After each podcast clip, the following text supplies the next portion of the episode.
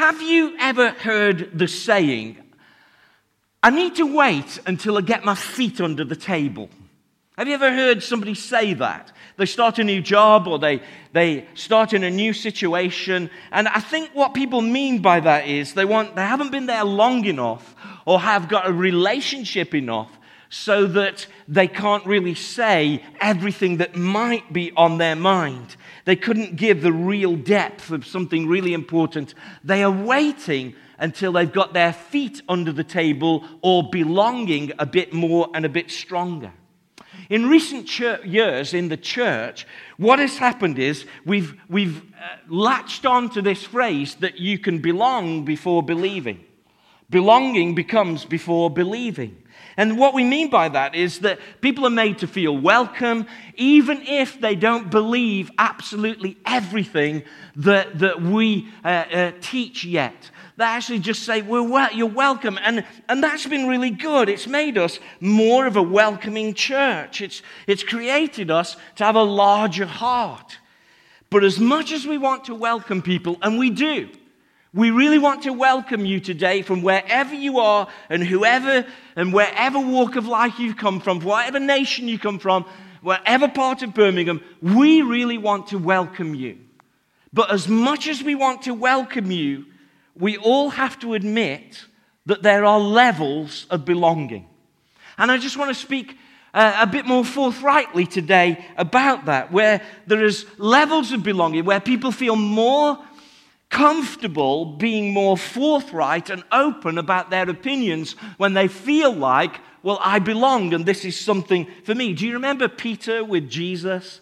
He, you know, Jesus says, I'm about to die, and Peter puts his arm around him and says, Surely not you, Lord. And actually, the Lord has to rebuke him and saying, Well, I know that you feel like you belong, and I know that you feel like you can advise me, but actually, you're way off right now.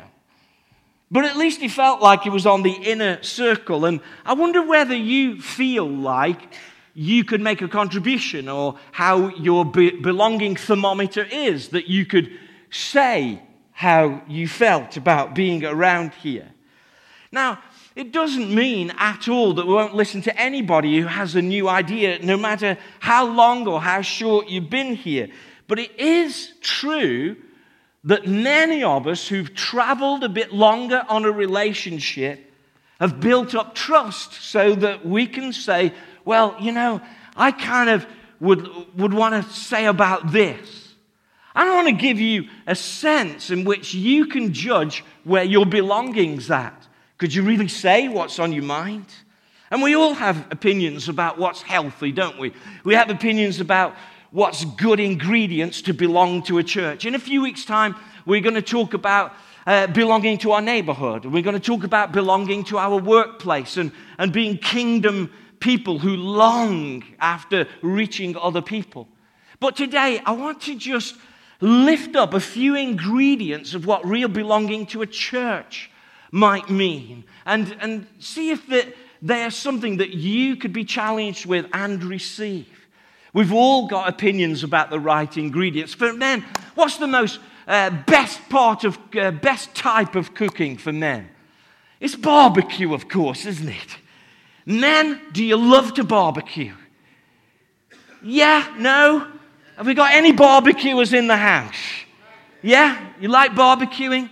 This is how men barbecue.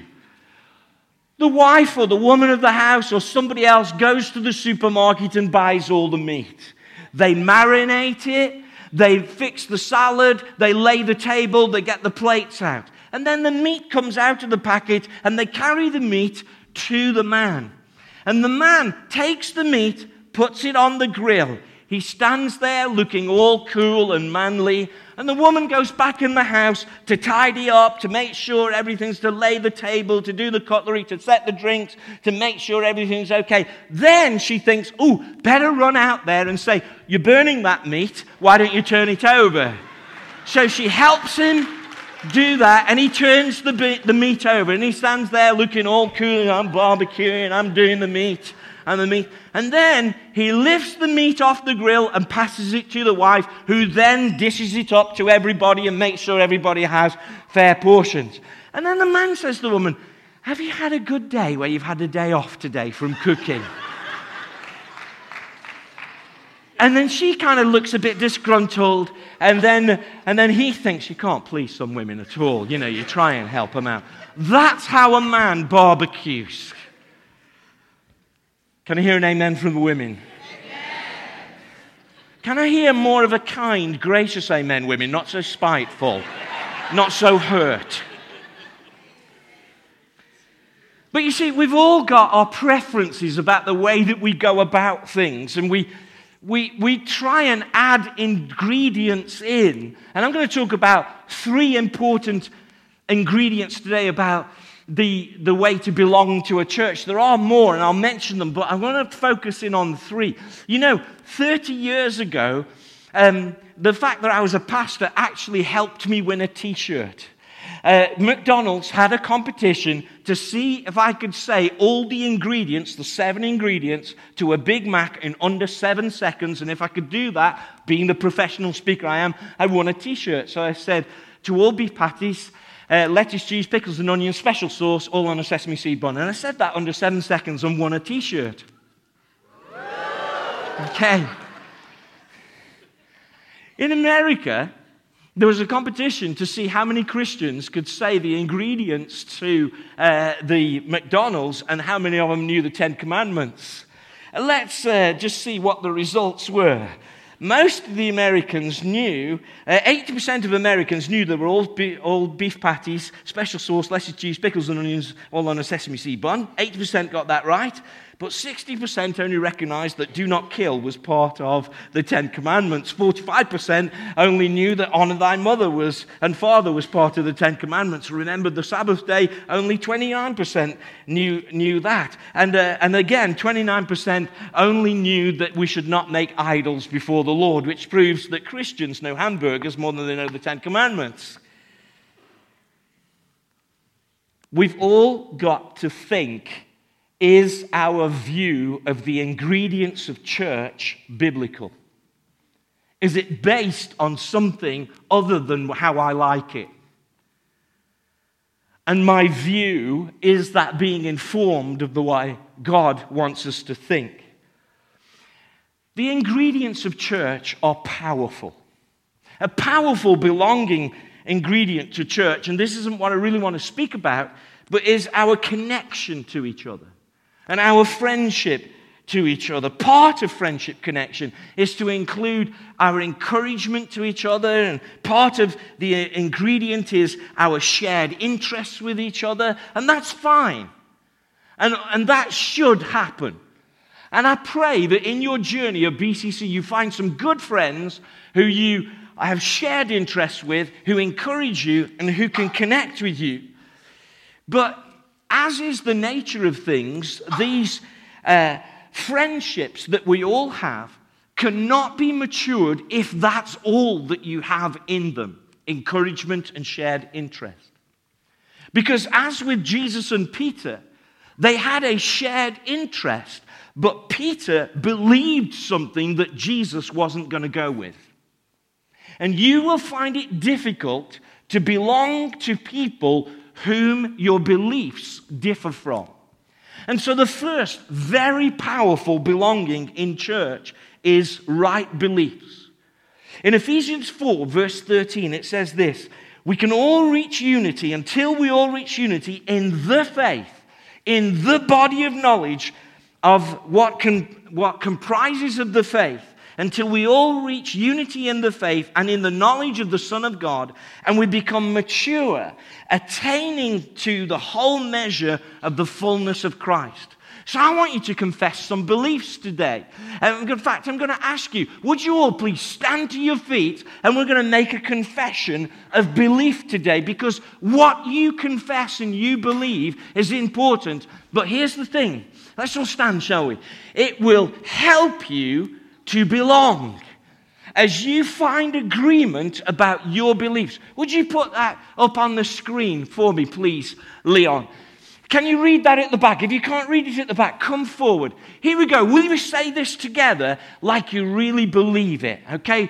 Number one, I believe in God the Father Almighty creator of heaven and earth. I believe in Jesus Christ, God's only Son, our Lord, who was conceived by the Holy Spirit, born of a Virgin Mary, suffered under Pontius Pilate, was crucified, died, and was buried, and descended to the dead. Pause.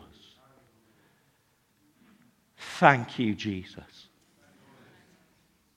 You see, when you believe something, it changes your life, helps you to connect with other people who believe that. Your beliefs are really important. Next slide.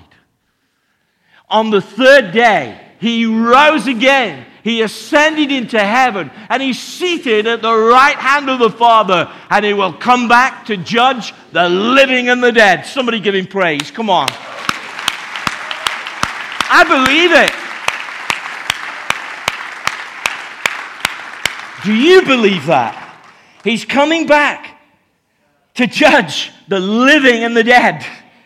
I believe it. Amen? Somebody give him an amen. It's worth believing. You see, the reason why some of you are not feeling connected to the church is you don't really believe it. Your believing, your beliefs will connect you and help you to belong. Last slide. I believe in the Holy Spirit, the Holy Catholic Church, the communion of saints. Thank God the forgiveness of sins, the resurrection of the body, and life everlasting. Amen. I believe I'm forgiven and I have everlasting life. How about you? Amen? Well, there's three of you. Please take a seat.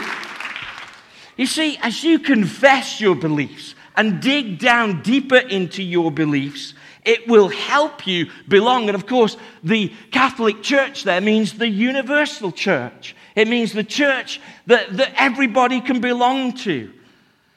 How do you believe? You need to increase your believing in the right things, and it will help you to belong. I'm so glad that this old body is going to be changed and given eternal life. Amen? I believe it. Hey, don't say amen about my body, say amen about your body. The second important ingredient about belonging to the church is shared mission. Paul said about his son in the faith, Timothy, that we've labored together in the gospel. And as they worked together, you can find it in Philippians 2. As they worked together, their relationship was bound together. Turn in your Bibles to Luke chapter 10, and the first three verses there, Jesus appointed 72 now, he could have reached 144 villages, but he didn't. He said, I'm sending the 72 out in twos because their relationship, their friendship in mission was important to us. After the Lord appointed 72 others, he sent them out two by two ahead of him to every town, to the place where he was about to go. He told them, The harvest is plentiful and the workers are few. Ask the Lord of the harvest to send out workers into the harvest. And God, I am, go, for I am sending you out like lambs amongst wolves.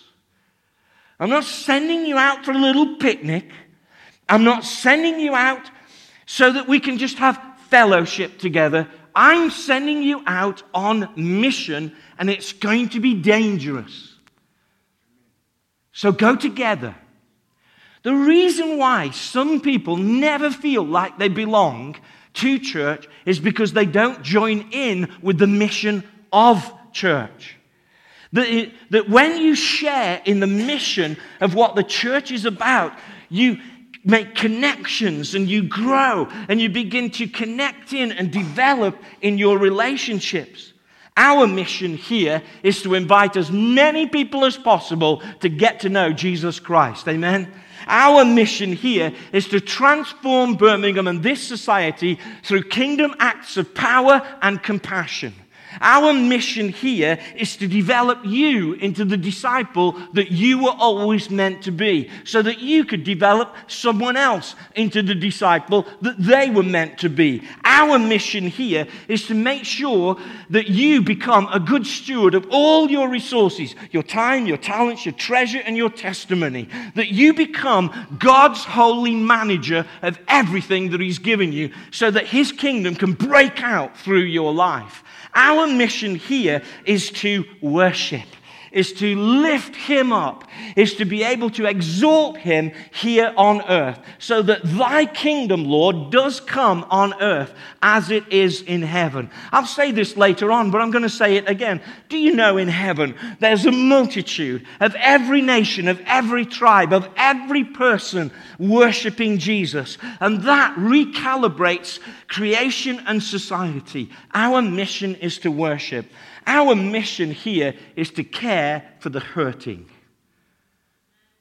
And if you're hurting today, we want to pray with you. We want to give practical help to you. We want to make sure that your hurt is changed. Our mission is to invite people to Jesus. Our mission is to be able to do kingdom acts of power and of compassion. Our mission is to be able to develop disciples. Our mission is to be able to care for the hurting. Our mission is to be able to create stewards who can steward all of their resources. Our mission is to worship and to pray. If you join in on that mission, you'll belong. You'll sense, man, this is something that my life is worthwhile about. As you go to your workplace, as you go to your family, if you make it your mission to do those things, you'll change and you'll belong. The ingredients of belonging are right beliefs and shared mission. But the third powerful ingredient for belonging, it's really important, is values. Sharing in values. Turn to 1 Peter, uh, 2 Peter. And uh, in the first chapter there, Peter says some values, and he says it this way He says, add to your faith. So that you're not unprofitable, and so that the promises of God become real to you, for this very reason, add Make every effort to add to your faith. And then he lists some values goodness, and to goodness, knowledge, and to knowledge, self control, and to self control, perseverance, and to perseverance, godliness. And if you've got godliness, why don't you add on to it mutual affection? And if you've got mutual affection for somebody, add on to it love. And add on love uh, to love. For if you possess these qualities, Peter says, in increasing measure, they will keep you from being ineffective and unproductive in your knowledge of the Lord Jesus Christ. Your values are what you do without thinking about them. It's how you behave out of without even thinking. And around here at Birmingham City Church, we have some values that if you begin to buy into them, you'll begin to belong in them. You see, one of our values around here is we're a Pentecostal church or a spirit orientated church. We believe that the Holy Spirit still moves today, brings miracles and healing, direction and intervention in our lives. And that's one of our values. So we're not going to particularly just follow a program, we want to follow a person. And so if you, if you would like to sense, well, what is it about this church? One of our deep values is, is that we seek all the time to hear what the Holy Spirit is saying. Another value that we have here is that we are contemporary.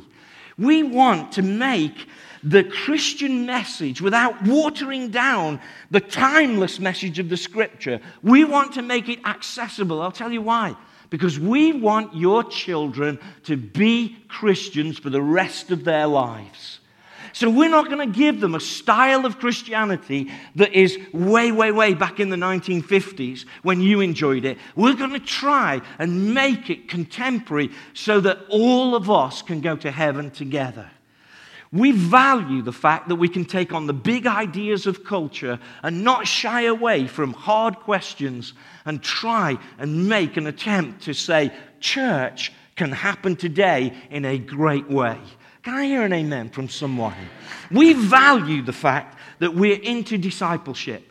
We value and we'll never cease being sharp with you and strong with you about your discipleship. Your discipleship means becoming like Christ in character and in ministry.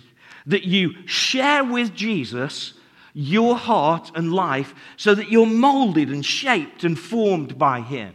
So we'll try and get you into a discipleship process any way we can because that's our value.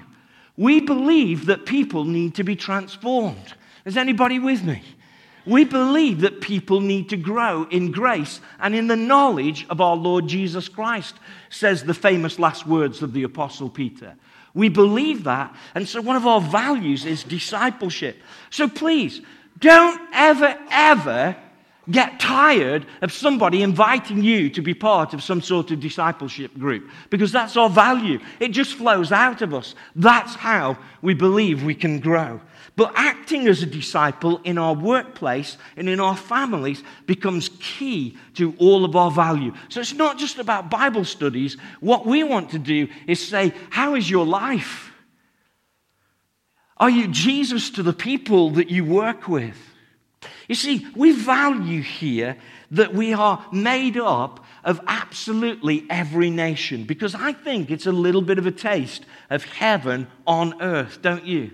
We run our church like a British church. We try and start on time. The songs and the worship are kind of what you would find in lots of churches. But one of the things that we value is that we value from every nation under the sun, you can find a welcome here. We really like the Scottish people being here. We love the Scottish, don't we? Church. Well, there's one. We love the Scottish, we do. We like the Zimbabweans, the Nigerians. We like the ordinary English bloke who likes his roast beef and his Yorkshire pudding on time, please, at the same time every Sunday. We like those English people. We like the stiff upper lip. We love all that. We love that. But you know what? We also like Nigerians as well. We like Italian people here. Unusually so, we make room in our hearts for Americans.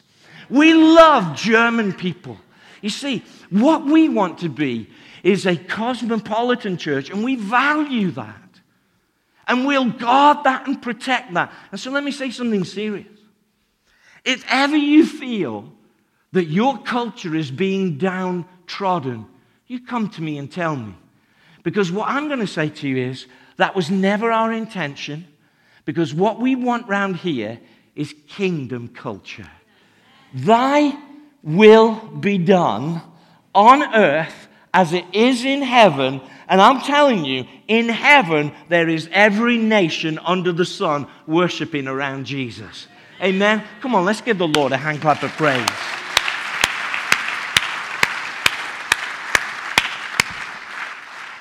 You know, we value every age group here. That's our values. This is not a youth church. Even though sometimes I try and act as youthy as possible, this is not a youth church. This is an every generation church. This is something where we believe that every generation comes to Jesus. I said this in Bible study on Wednesday. I don't know whether we have, we're, next year, we're having a youth mission. We're going to try and win one, 5,000 young people to Jesus in Birmingham. How about that for a goal? We're going to try and win through a schools mission 5,000 young people for all the churches in Birmingham. Wouldn't that be great? I tell you what, I though, I thought to myself, why don't we have a mission for 70 year olds and go to every nursing home? Because, and sorry, if you're 70, just hear me right, you're closer than all of us and you haven't got much time left. Do you know what I'm saying? But not many churches do that. But I'm thinking, why don't we try and win every age group to Jesus? Because that's our value around here. Okay. Seems like some of you are reacting against that. Values. They're what you do without thinking about them. We value all of our city. We value the fact that you've come from all over the city here, but we do value the fact that we're on a location. So please be a good witness in the car park. Please hug each other. Don't toot your horn at each other. Please smile and shake hands with each other. Please do your best to be a great witness because all those curtains twitching by those flats, they're judging what Christianity is by you. And that's why we love our locality and bring our food bank. We value Pentecost. We value being contemporary. We value discipleship. We value every age group. We value our city as well as our local. And we value the fact that we are a cosmopolitan church. Those are our values. That's what we operate out of. That sounds like a church that you could belong to.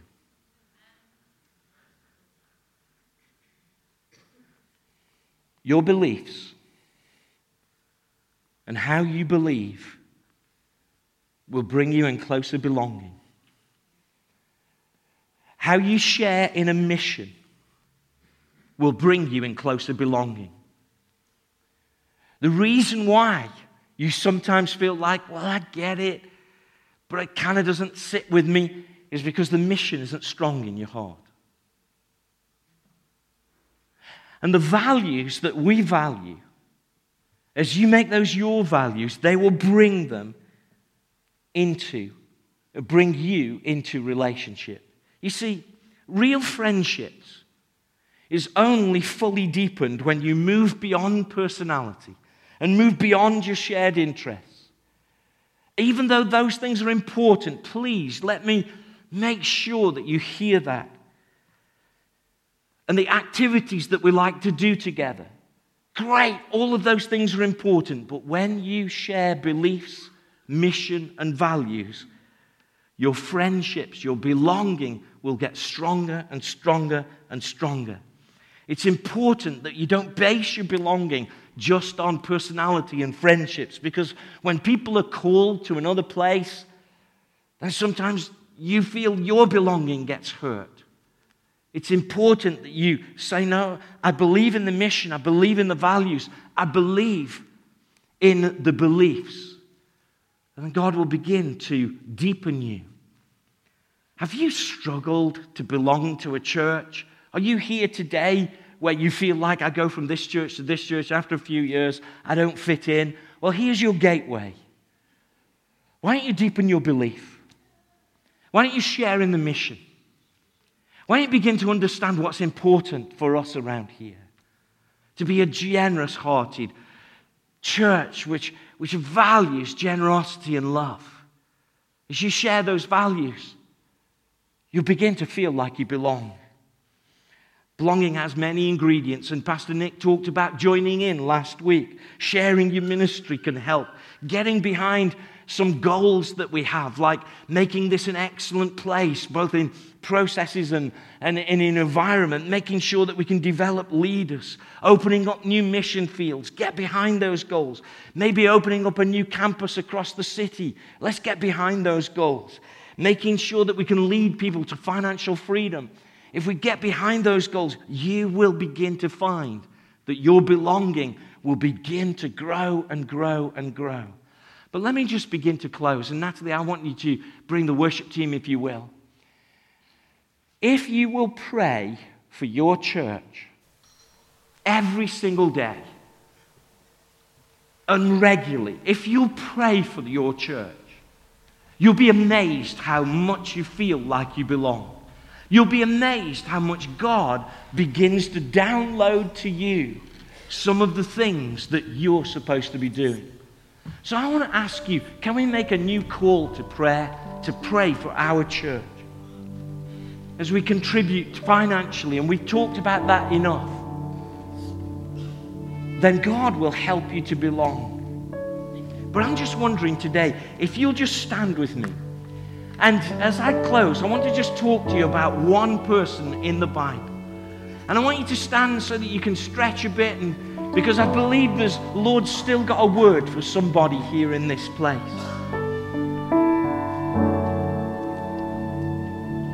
Maybe you feel like you're part of a crowd and you'd love to think, well, I'm really part of the congregation. Maybe you're part of the congregation, you think, you know, I'd really like to be more committed. And maybe you'd really like to be a core person. As you share in values, beliefs, and mission, you'll begin to move to that core. But you know, I've been struck by a story from a man in the Old Testament. In fact, an unusual incident in his life. Moses was called by God to be part of the most incredible mission. In fact, the most important mission of that time the liberation of God's people from Egypt. And he went over and saw the burning bush, and then he gives five excuses to God. I'm not worthy, God. They won't believe me, God. I won't be able to explain you, God. God, uh, what if uh, they reject me, God? And then lastly, fifthly, he says, Pardon me, God. Can you send somebody else? And I've read this story, and God becomes angry at him. And I'm thinking, well, God, you know, he was nervous, and, and he does this whole deal about Aaron speaking for him, which actually doesn't work out. If you read the Bible, Moses begins to speak on his own as his confidence grows anyway. But then there's an unusual incident where Moses is kind of cajoled and on his way back to Egypt, and God comes to the lodging house, and the Bible says he comes to kill him. And I've thought about that and thought, Lord, are you not being too harsh? But if you think about it for a moment, all of Moses' life had been orchestrated up to this point. And I want to pause here and say to you in the Spirit, that God has orchestrated your life even to today. He's been working on you and training you and shaping you and giving you good experiences and bad experiences. And He's been shaping your life just like He did with Moses. With Moses, He put him in a basket to keep him safe. He helped his mother, who he was supposed to be killed, but his own mother raised him in a foreign palace. He learned all the education God protected him even when he murdered somebody, when he made his huge mistake. God trained him, gave him a good family of Jethro so that he could be a shepherd in the wilderness. God had brought Moses to this point, and Moses was going to miss it. Pardon me, sir. Could, could you take somebody else? And you haven't said it in those words, but but with your commitment to your lifestyle, you're saying just the same thing. With your commitment to some of the things that you do and you don't prioritize belief, values, and mission, you're saying, Pardon me, Lord, could you just find somebody else? And all the while, the Lord has been investing in you, saying, I've been shaping you, I've been giving you this so that now I can use you. And at this moment, you could say, Oh, could you just use somebody else, Lord? But I want to arrest you. I believe the Lord's put this story on my heart because Zipporah, his wife, she does a strange thing. She quickly circumcises one of her sons and throws the, the uh, circumcision piece on, on the feet of Moses and says, I'm your bridegroom groom of blood. And reminds God of the only symbol that he has. You see, at this time, there was no temple, there was no law, there was no trappings of uh, Israelite, Israelite faith, none at all. The only symbol that they had was this strange sign to say, This is my people. I own them. They belong to me. They're in relationship and they're in covenant with me. And she reminds God of his belonging and relationship to them. And he relents and says, Sure, you're mine. And I want to remind you something today. There's a young man, 33 years old, who looked up to heaven and said, God, why have you forsaken me? His life was dripping out of him, and on his mind was you that day. Where he said, I now forgive them. They don't know what they're doing. And he's in relationship with you. He purchased you. He paid for everything that you've ever done wrong on the cross, called you to himself.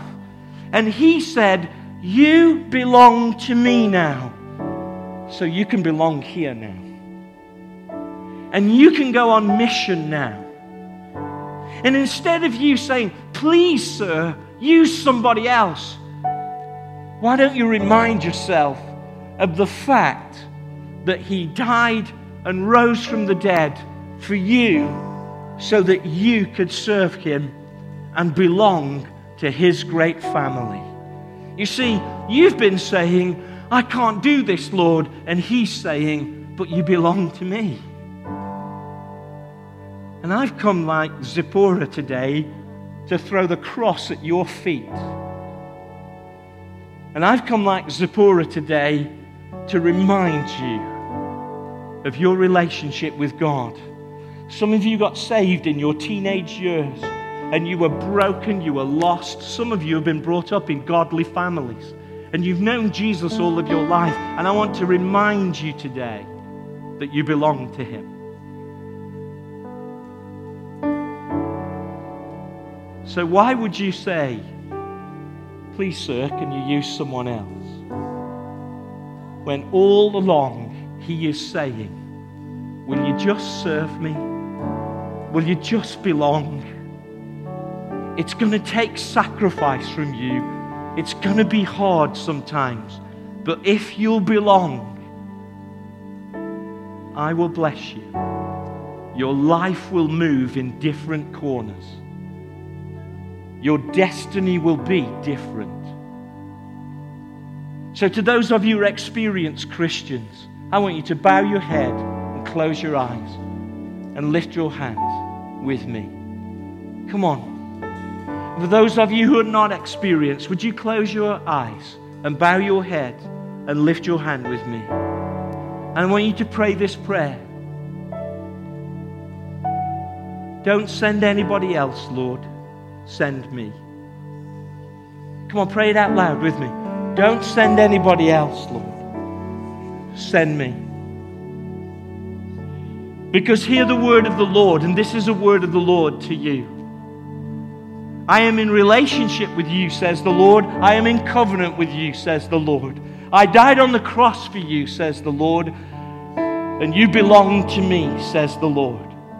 For you have heard many voices saying that you belong to many other things, but your first belonging is to me, says the Lord.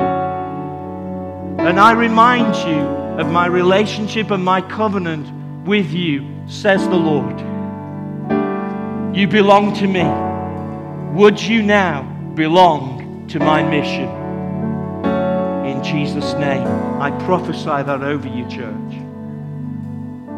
So would you pray it one more time? Would you lift your hands right, right up as if you as if you really mean it? Would you stretch it as high as it can go? And would you say, Don't send anybody else, Lord. Send me. Come on, say it out. Don't send anybody else, Lord. Send me. You see, God has sent you to your workplace to bring the kingdom there. God has sent you to your college and your school to bring the kingdom there. God has sent you to be His ambassador. So come on, as loud as you can say it, say it one more time with me. Don't send anybody else, Lord. Send me.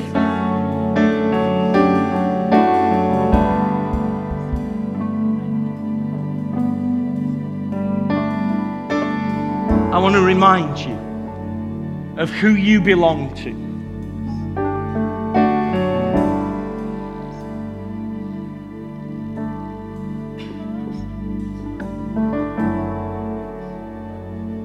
For anybody who has trouble in your life, if you have a sickness or trouble or a difficult decision to make, I want you to leave the seat where you're standing and we just want to pray with you before you go home. Natalie and the team are going to lead us in one song, and that will be our prayer. But we want to pray with you before you leave. So if you're in this place and you have sickness or any trouble in your life or a difficult decision, in fact, would you leave your seats right now? And then we can begin to pray with you. Just do that straight away. Natalie, would you lead us as we worship?